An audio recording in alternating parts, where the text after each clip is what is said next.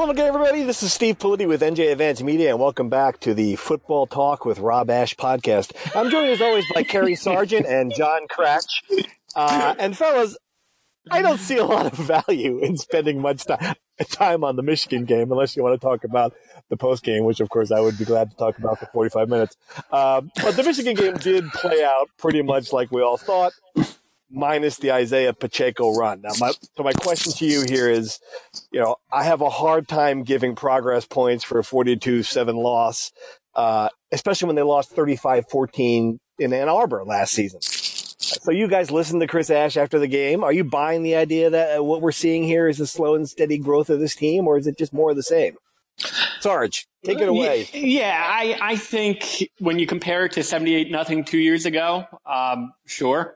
I'll give it to you. I do think that the game was a game for the first half, really. 21-7 was kind of surprising at halftime. But overall, 42-7 bottom line, even the Wisconsin game, we might have even talked about it on the podcast last week. I didn't think that game was as competitive as a lot of other people thought it was. Maybe in final score, 14 points, but Wisconsin dominated that game. They did anything they really wanted to. Yeah, we've been covering this for far too long. I think the idea of moral victories are long gone. When you lose to Buffalo and Kansas the way you do, it's a harsh reality, but you don't get any credit for covering, so to speak. Yeah, Crash, do you agree? It just seems like we're stuck in the same zone where we're talking about things and passing things off as progress that really. Objectively, not really progress, unless you're measuring against what happened against Kansas and Buffalo and Illinois, which was just so low that it's, of course, anything's be better than that. What do you think? I felt this game on Saturday, it was just kind of there. Rutgers showed up, Michigan showed up, they went through the motions, they went home. It didn't seem like either team was terribly interested in being there. I thought the Wisconsin game was more competitive, I think, than maybe you guys thought it was. This game was never competitive. There was the one great moment with the Pacheco touchdown run, but, never a doubt. And I just thought when I went back and watched the game again for the film review, Shea Patterson, he had 9 seconds in the pocket at one point from snap to throw, right, basically. Yeah. On that beautiful touchdown pass. It almost felt like I thought Michigan was sort of like what Buffalo was in the second half. They were gentlemen. They showed up. They got their lead. They kind of coasted from there. They stayed healthy. They're looking onward to Armageddon and Columbus in a couple of weeks. I don't think Rutgers made progress. I don't think they regressed. I think they were just kind of there.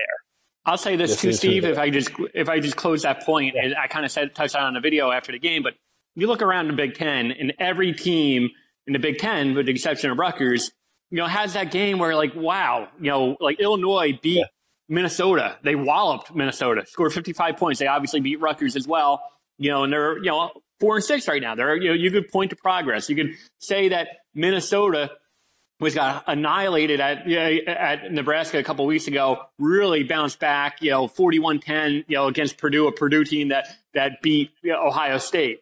Every one of these teams they can point to as wow, look at the statement victory. They can show their fans. And that hasn't happened with Rutgers. Again, we're going to look back at the end of this year and look back at Buffalo and Kansas, and that's the turning point. But besides that there's been games in the Big Ten where they could have won. And people are going to say, well, they were competitive against Northwestern. That's going to be the Big Ten West champion. But competitive, doesn't cut it. Not when. These other teams, like I said, Nebraska started off dreadful, and now all of a sudden they beat Minnesota, they beat Illinois. All of a sudden they're going to have some things to point to at the end of the year. Rutgers is going to be the only team in the Big Ten that is going to have nothing to point to. Right, and to me, the reason it hasn't happened, I wrote about this at the end of the game, was, you can't win with an offense like this. And our friend Brett McMurphy had a great stat this morning that Rutgers is the only Power 5 team that has failed to score 20 points in a game versus a Power 5 opponent this season. And there are only two others, Kentucky and TCU, that haven't scored 30. So, wow. Wow is what I thought when I saw that as well. 20 points in 2018 and pass happy era of football. is just not a high bar to clear. And Rutgers hasn't gotten there at all, and probably won't, given the last 2 years, two games, which really it just speaks to, again, it's a broken record, but you can't win with an offense like this. You can't. Yeah, and people are going to pin that on John McNulty. And look, he's the offensive coordinator, makes a lot of money, but he's year one, and when my point is, and I think we've said this before, but. When you have Jerry Kill, who everyone said, that's a smart guy. That guy has success coming in. John McNulty has success, smart guy, generally considered a smart guy. These guys haven't been able to do it. Sometimes you just have to say it's personnel, because, we see the drops. We can look back and, on this past week, for example, first drive where, Blackshear has the ball, Maiety's out in front. That ball could have gone for 20 yards and maybe, they get a field goal on that opening drive. Instead, drop, three, they have to punt, and on it goes. But sometimes you just have to say, you're right. The offense is brutal, abysmal. It's going to be, historically low numbers, for the third straight year. But that being said, sometimes you just have to say it's personnel. Yep. Kratch, you agree? I mean, they got to catch the ball. I mean, the Ohio State game, this game, I mean, if they just catch the football sometimes, that, and it sounds simple, but it's the truth. I mean, it's just, I felt, and go back to your upset point, their opportunity to kind of pull that upset was at Wisconsin, and they blew it because 4th and 7 from the 44, all that stuff. But I just think you have to catch the football. I really think that game, you look at that drive. I mean, everyone wants to give John McNulty flack. Look at the opening drive of the game. They bust a big run, and then they've got a screen pass against that, Michigan defense is flying up, rushing the passer. They got a screen that's probably going for 20, 30 yards. I mean, he did everything he could to scheme up a situation where Rutgers' offense could go up against the best defense in the country and have success wide open right there on the table.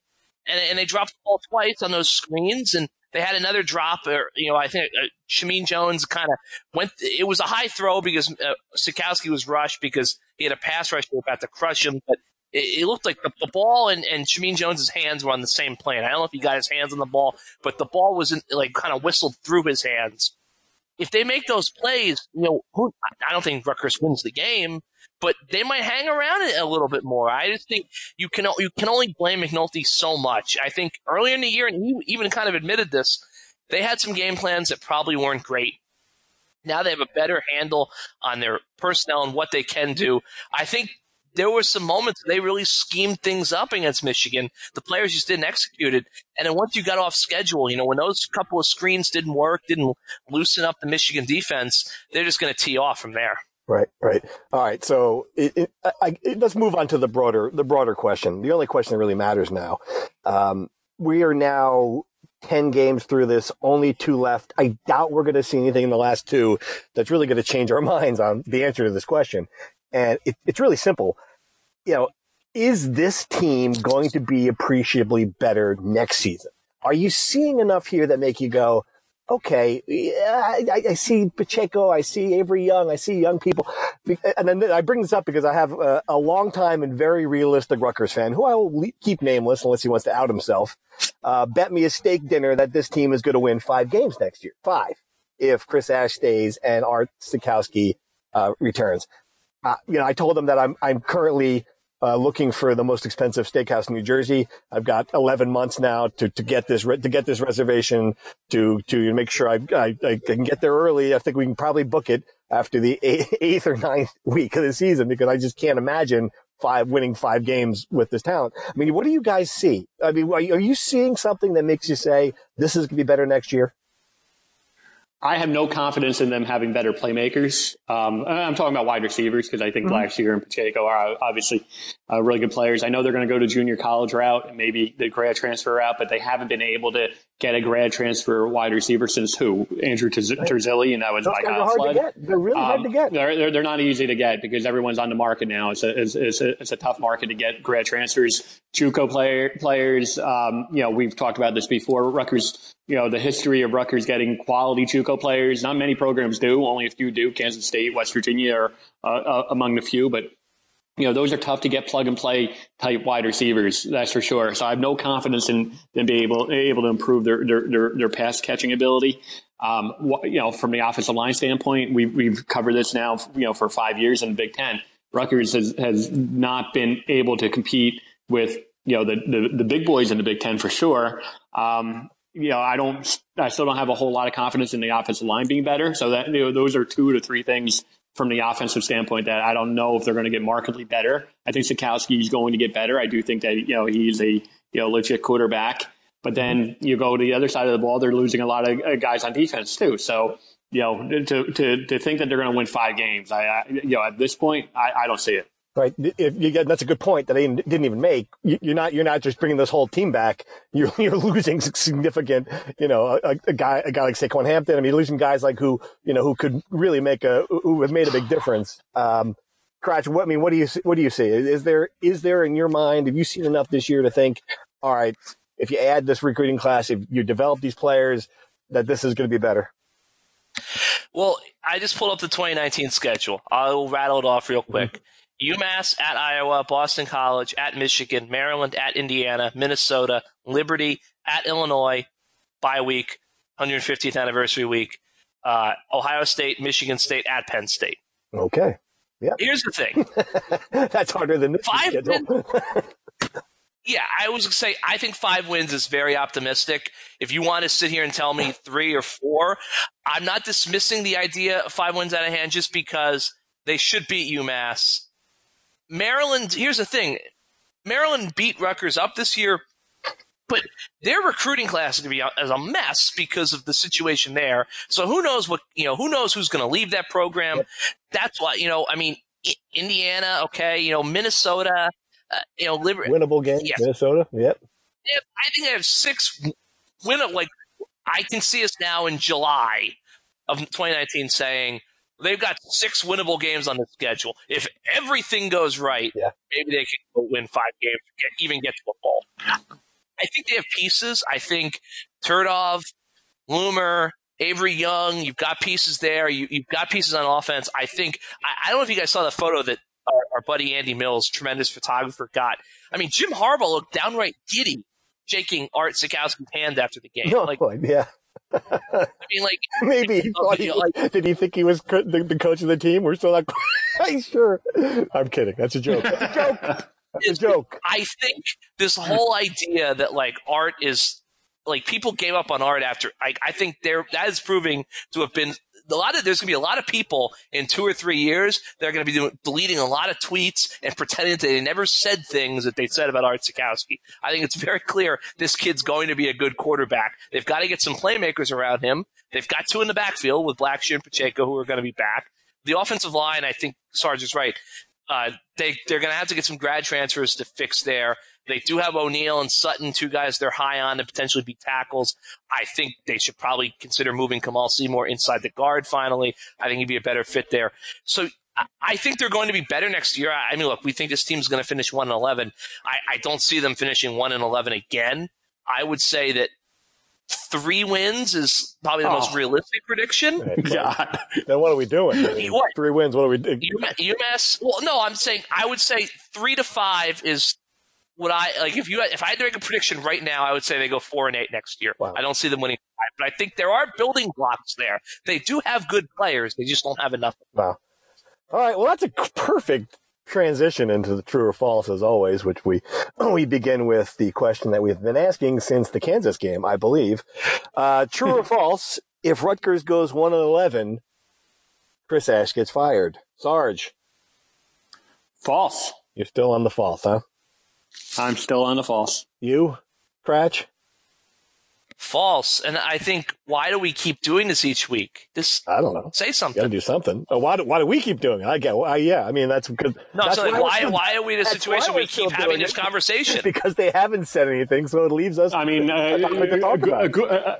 I got to say is, we don't need to expound on this. I mean, Kratch said it all, but Google Lynn Swann, Clay Helton, vote of confidence. Yeah. And that's all you need to know. Right. Yeah. What do we? I mean, that's a good. Let's interrupt the true and false to discuss this because it's a good topic. If we're right, And I mean, I don't know. Everyone I talk to seems to think that resigned to the idea that Chris Ash is coming back. If that's the case, why haven't we done it? I don't get it. Where's Pat Hobbs? Why is this not happening? Because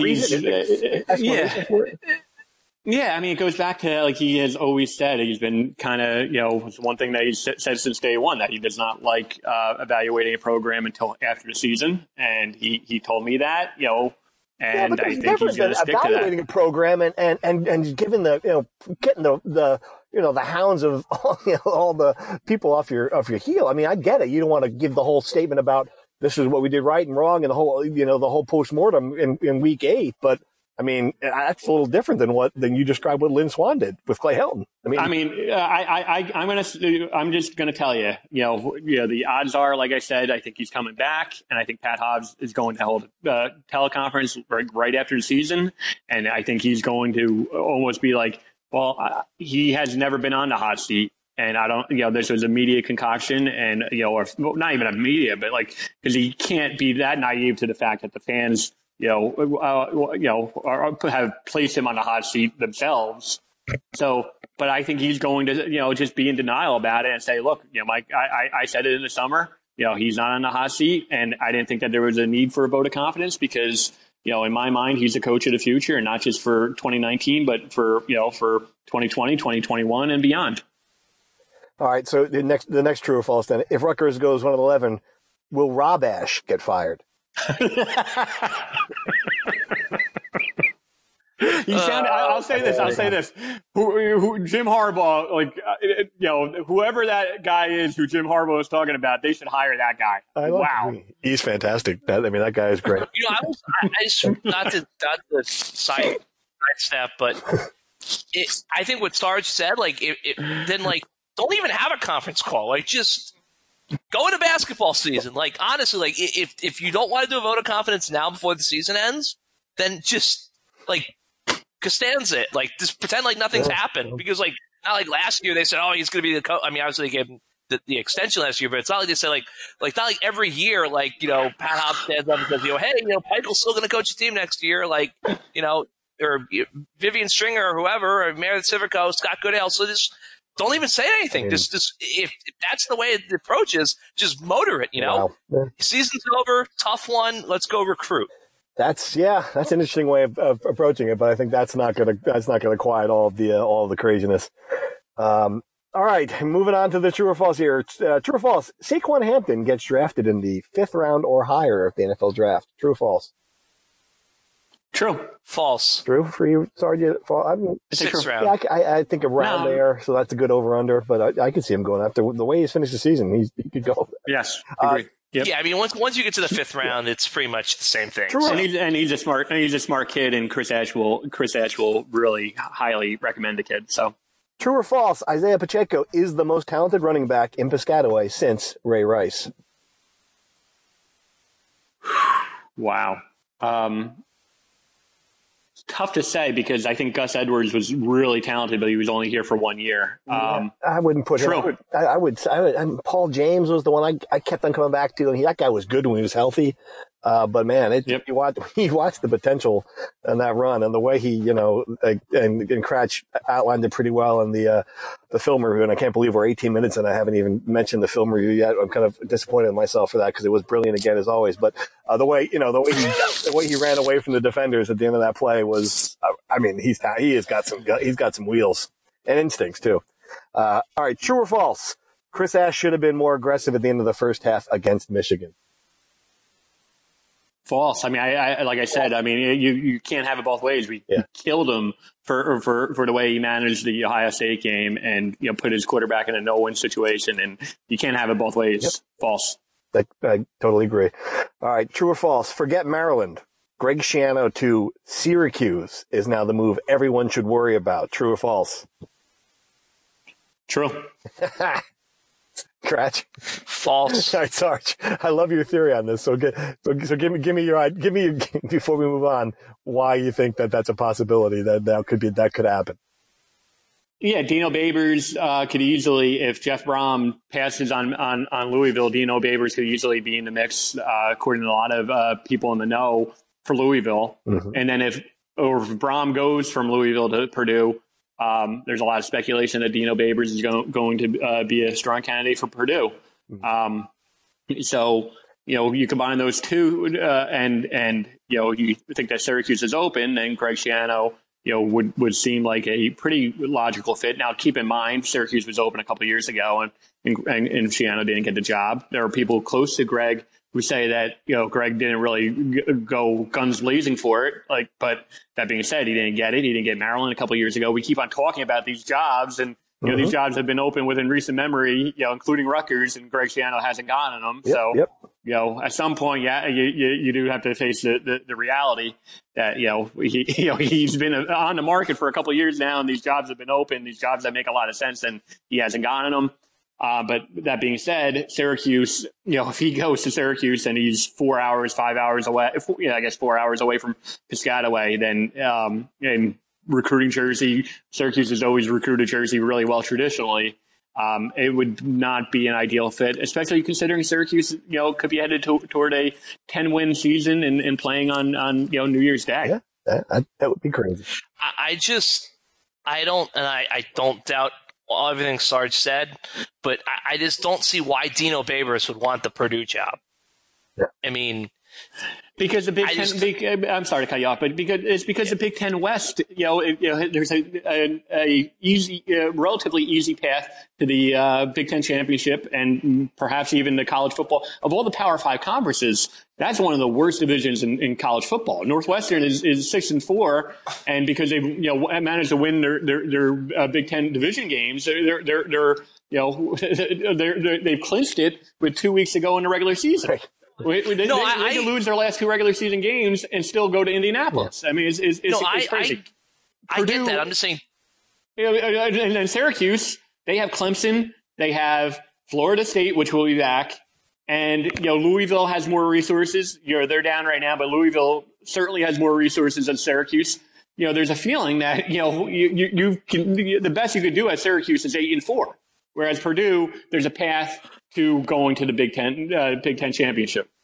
No, I understand. I guess what I was saying is, I look at Dino Babers, very exciting, potentially going to beat Notre Dame this weekend, go to New Year's Six Bowl, the viral post-game speeches. Like, if I'm Dino Babers, I'm just like, Purdue, like, that's that. I mean, I understand it's a better job for all those reasons in Syracuse, but like, aim higher. I mean, this is a guy from the West Coast, USC, Auburn, a job in the SEC. Like, if I'm Dino Babers, I'm thinking, I can stay here one more year and build my football kingdom at a place where we actually can build a kingdom, rather than West Lafayette, Indiana, which, like, let's be honest here, like, they might win 10 games here or there, but, you know, you're not building a dynasty there. No, and for sure. I mean, well, that's the other thing, because, you know, USC, we just mentioned Lynn Swann, but, you know, those vote of confidences, you know, sometimes you know the way they go. And Clay Helton, if USC doesn't win the Pac-10 South, Pac-12 South. Pac-12. You know, he there's a very good chance that he's going to be out. No. And yeah, Dino Babers could very well be in a mix for USC too. So I mean, and I think USC is the best job in the country, bar none. I'm telling you, I watched Syracuse this weekend.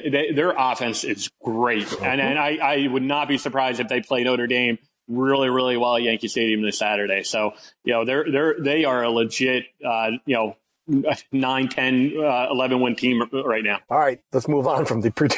Who knew we'd be talking about the Purdue coaching vacancy? That's not a vacant. All right, true or false? Penn State is no good, and this is a winnable game. Sarge. False. This ain't a winnable game. This is a trap. This is just really a trap for Kratch to see if I could do what I did with Wisconsin. Well, are you going to walk out on me here? Yeah. I'm going to storm out of the podcast. Come on. I wouldn't say – I would say false. I think Penn State's good, but I do think it's a winnable game. I'm not saying Rutgers is going to win it, but I do think it's a somewhat winnable game. It would be winnable. What Kratch is saying, it would be winnable if you're Ohio State or Michigan. It would be winnable, but for Rutgers, it's not winnable. Is that what you're trying to say? Okay, it would change the narrative in a hurry. Can you imagine? All right, so here's the thing. Let's talk through this, okay? This is my thing about Penn State. They're not as good as they have been in recent years. I think we all can agree to that. They have, in my opinion, a pretty set ceiling. Like, they're going to the Citrus Bowl. They're not good enough to go to New Year's Six Bowl. They're, with the West champion being Northwestern, they're not going to fall below that kind of, you know, second-tier bowl. They don't really have anything to play for. Trace McSorley is only completing 55% of his passes. I know it doesn't mean much, but this is a Rutgers team that struggled on defense mightily, especially against kind of athletic, in-space players. The defense is good. They're not well coached. I think we all can agree James Franklin is a tremendous recruiter, but the 60 minutes on Saturdays, he's not what you want. If there's any sort of final gasp of excitement in the Rutgers fan base, if they don't allow Penn State fans to take over the stadium on Saturday, you know the team's going to fight one last time at home, senior night. I could see a way that this is a competitive game, sort of like Wisconsin, and maybe being at home, that extra little something carries it into a four-quarter game. I'm not going to pick Rutgers to win. I'm not going to repeat that mistake. But I do think this is a game that, in a perfect storm, they can be very competitive in. We'll see. Right. Fair enough. That's a good explanation, at least. All right, true or false? Vivian Stringer is the greatest coach in Rutgers history, and it's not even close. True or false? Tough. I'm going to say false. Okay. Kratch? If the answer is false, then who is it? Right, exactly. So Frank Burns. Maybe you can make a case for John. You can make a case for Bateman. Tom Young. All right, Tom Young. Okay, that's possible. I don't think you. There's no Tom Young in the Hall of Fame. I can't. She's going for a thousandth win on Tuesday tomorrow, and I can't imagine. I think everyone. I've covered Vivian for so many years. I think the world of her. That's a tough question. Yeah. You know what? I'll change it to true because you asked me. My gut reaction was to say false because I'm talking about a lot of different sports. But you know what? I'll say true. All right, and finally, this one segues into our next segment. True or false? The first two games of the basketball season for the men's team changes everything. This is a postseason team. True or false? Postseason, no, false. False. And if you... I'll say false, but I will say that after they, were tremendous on Friday night against FDU, I got to the rack on Sunday for Drexel, and I just kind of joked with some of the other guys in the media, some Rutgers people, and I thought to myself, now they're going to go out and shoot 25% from the floor, and Drexel's going to beat them. And Rutgers credit, they boat race Drexel. And didn't happen. Well, but the alley oops, the threes. They're a very exciting team, and I think that I'll go on record. I think they're going to beat St. John's on Friday night because I think the rack might be a towering inferno for the Johnnies. Students are fired up. Pikiell, it's become the cult of personality almost around this place. Students are. You were at the game yesterday. There weren't any students at the game yesterday. Well, no, but it's Sunday. It's 3 p.m. They just had a football game. They showed up on Friday. You can't say the students are fired up when there was 100 students in the student section yesterday. No. I said the students are going to be fired up for St. John's. Oh, maybe that could be true. Rutgers fan base in general, Rutgers fans, the fan base in general, certainly students are. They're an event type of crowd. So there will be some juice in the arena on Friday for sure. I feel like for students, there's been a lot of pieces on this team after watching these two games, and I get it's only two. But there are pieces on this team that are much better than I thought they would be. Miles Johnson up front. If Eugene Omiuri, is that how you pronounce his last name? I should have looked at that first. If he develops a three-point shot like you've seen, he's going to be hard to defend. The way he inside-outside game. We knew Geo Baker was good. A couple of the other young guys get in the mix. I did a little research for this segment. I know that's not like me to do that, but I looked at the Big Ten and the NIT last season. All right, the Big Ten teams that made it, Penn State won the entire thing, got in. They were 9-12 in the regular season, with 9-9 in the Big Ten, with two tournament wins. Nebraska was 22-9, 13-5 in the Big Ten, and that's after going 12-19 the previous season. It's going to be required incredible turnaround, but. To think if they beat St. John's and all of a sudden, all right, you get some momentum and they hold their own, they're and they're 8-2 coming out of their non-conference. I don't know. I mean, it's like at least it's something to watch. I think they could be much better. No, those are two different things. I mean, you said postseason, and you did the research, and I keep on telling people, NIT alone is like 19 or 20 wins now.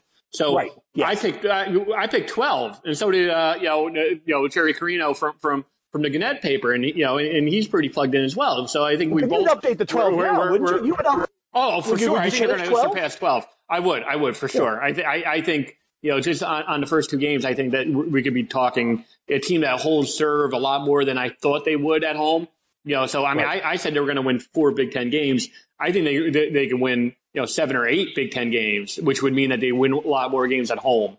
That's going to be the biggest difference. I still think non-conference wise, and I said that I think they would win all their games that they were expected to, and then Miami, St. John's, and Seton Hall, they would win one of those games. I think they beat St. John's. I think James is right.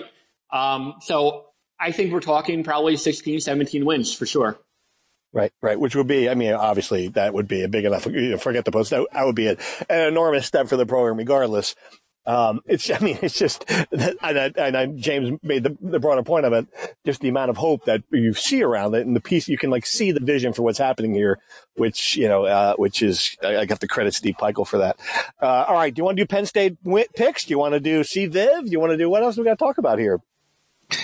Yeah, well, I mean, we keep on saving this to last, but it wasn't a great weekend from an Olympic sports standpoint. That's for sure. Field hockey had a great year. Certainly, exceeded expectations. They lost, their first round game against UConn, a UConn program that had won, I think, 3 of the last 5 national championships.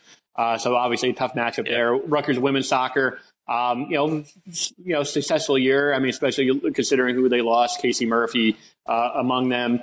For them to get back to the NCAA tournament, certainly a success. But bottom line is they lost, their one postseason game in both the Big Ten tournament and the NCAA tournament. So a little disappointing there. Wrestling, Kratch could probably talk to a little bit about that. They had a bad loss over the weekend, non-conference. I think there's a lot of positives this fall when you're going to grade it overall. I think there's been a lot of positives from an Olympic sports standpoint, but it wasn't a great weekend by any measure. Yeah, the wrestling loss was, I wouldn't say shocking. I mean, Utah Valley, they lost 24-14 at the Journeyman Duels up in Albany area. Utah Valley matched up very well with Rutgers, 165 up, 3 ranked guys, some national qualifiers. And I think Rutgers wrestling fans know that the upper weights have been kind of a weak spot in recent years. They think they're better, but, so far those results haven't been there. And I just think Rutgers, you can't be up at 141 with 10 seconds to go and get depth. I mean, that's a 9-point swing that's going to kill you in a dual meet against a team that's, top 25 caliber. So, disappointing result for Rutgers, but, certainly not the sky is falling situation. I still think they're probably going to win out the rest of their first semester dual meets. They have Hofstra this Friday night and then Ryder on the 16th home, which will be a big one. But they've got some work to do, I think, to be kind of the top half of the Big Ten team that people kind of forecast. They can't all be Suriano and Ashnault. Trying to think anything else. I mean, well, the C-Viv thing.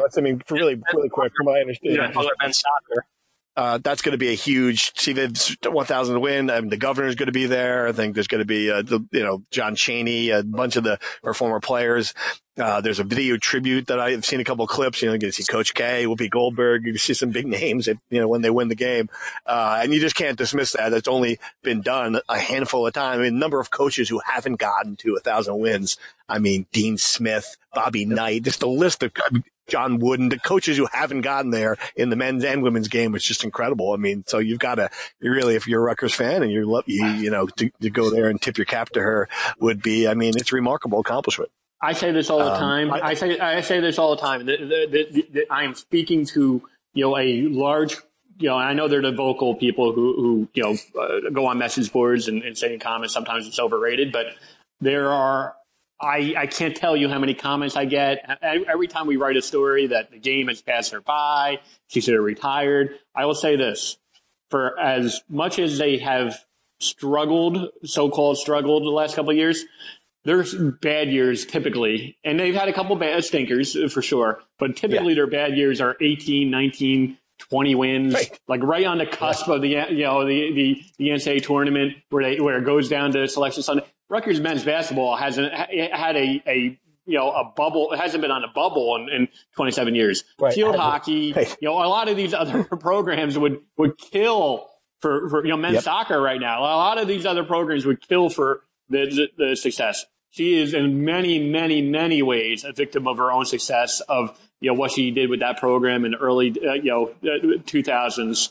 In many, many ways. So it is a remarkable accomplishment. It speaks to so many different things, but it's just remarkable. All right, who do you guys? What do you give me a score for the weekend? I'm going to go.